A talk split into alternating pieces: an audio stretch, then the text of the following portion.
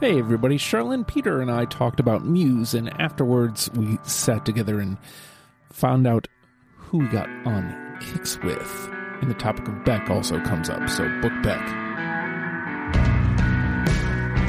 Okay, Nine Inch Nails is a frequent, like one of the usual yeah. suspects. Let's put it that way. Yeah. Let's see. Uh, who else here? Uh, Fleetwood Mac, Ooh. big time. Definitely got on some Fleetwood Mac kicks here and there. Um, God, of course I can't think of them right now.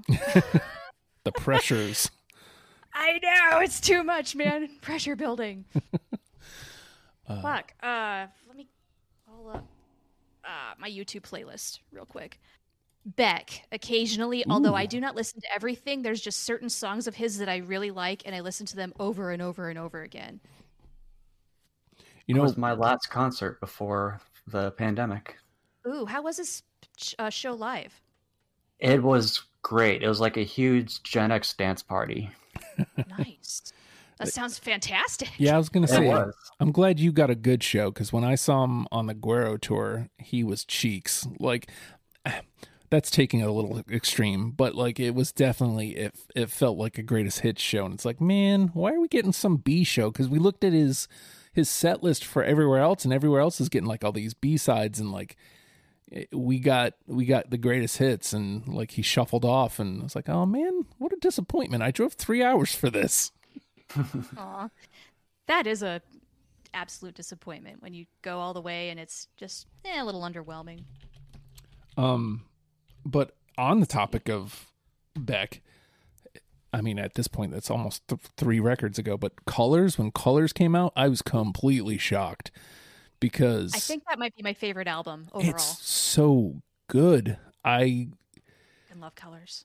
it it's so great. it shouldn't be though. Like it it does everything that I hate, and he just he did it master. Like he was like, I'm gonna He made out a pop, he made he made a pop album yeah. He made a contemporary pop album, and you know with fucking Fucking great. Pharrell. Yes.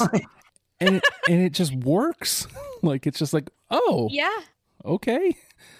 yeah, This it's is where we fucking are. great. Yeah, I think that's the album he was touring for, and that's why I felt like just a huge dance party, just because Mm. he was playing a lot of cuts from that. He opened with "Loser," which I thought was just a big, you know, big dick energy right there. Like, Oh, for sure. Wag it, baby. yeah, Like I said, book Beck.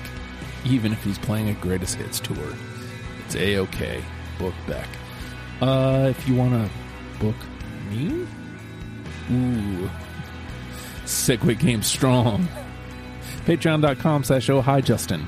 Por favor, consider that. Uh, One dollar gets you in the door, and it gets you all sorts of content, exclusive content, and of course, deprogrammed before the rest of the world. If you would like to hear our conversation on Muse, it will be the next episode on the feed. So just go forward one and push play.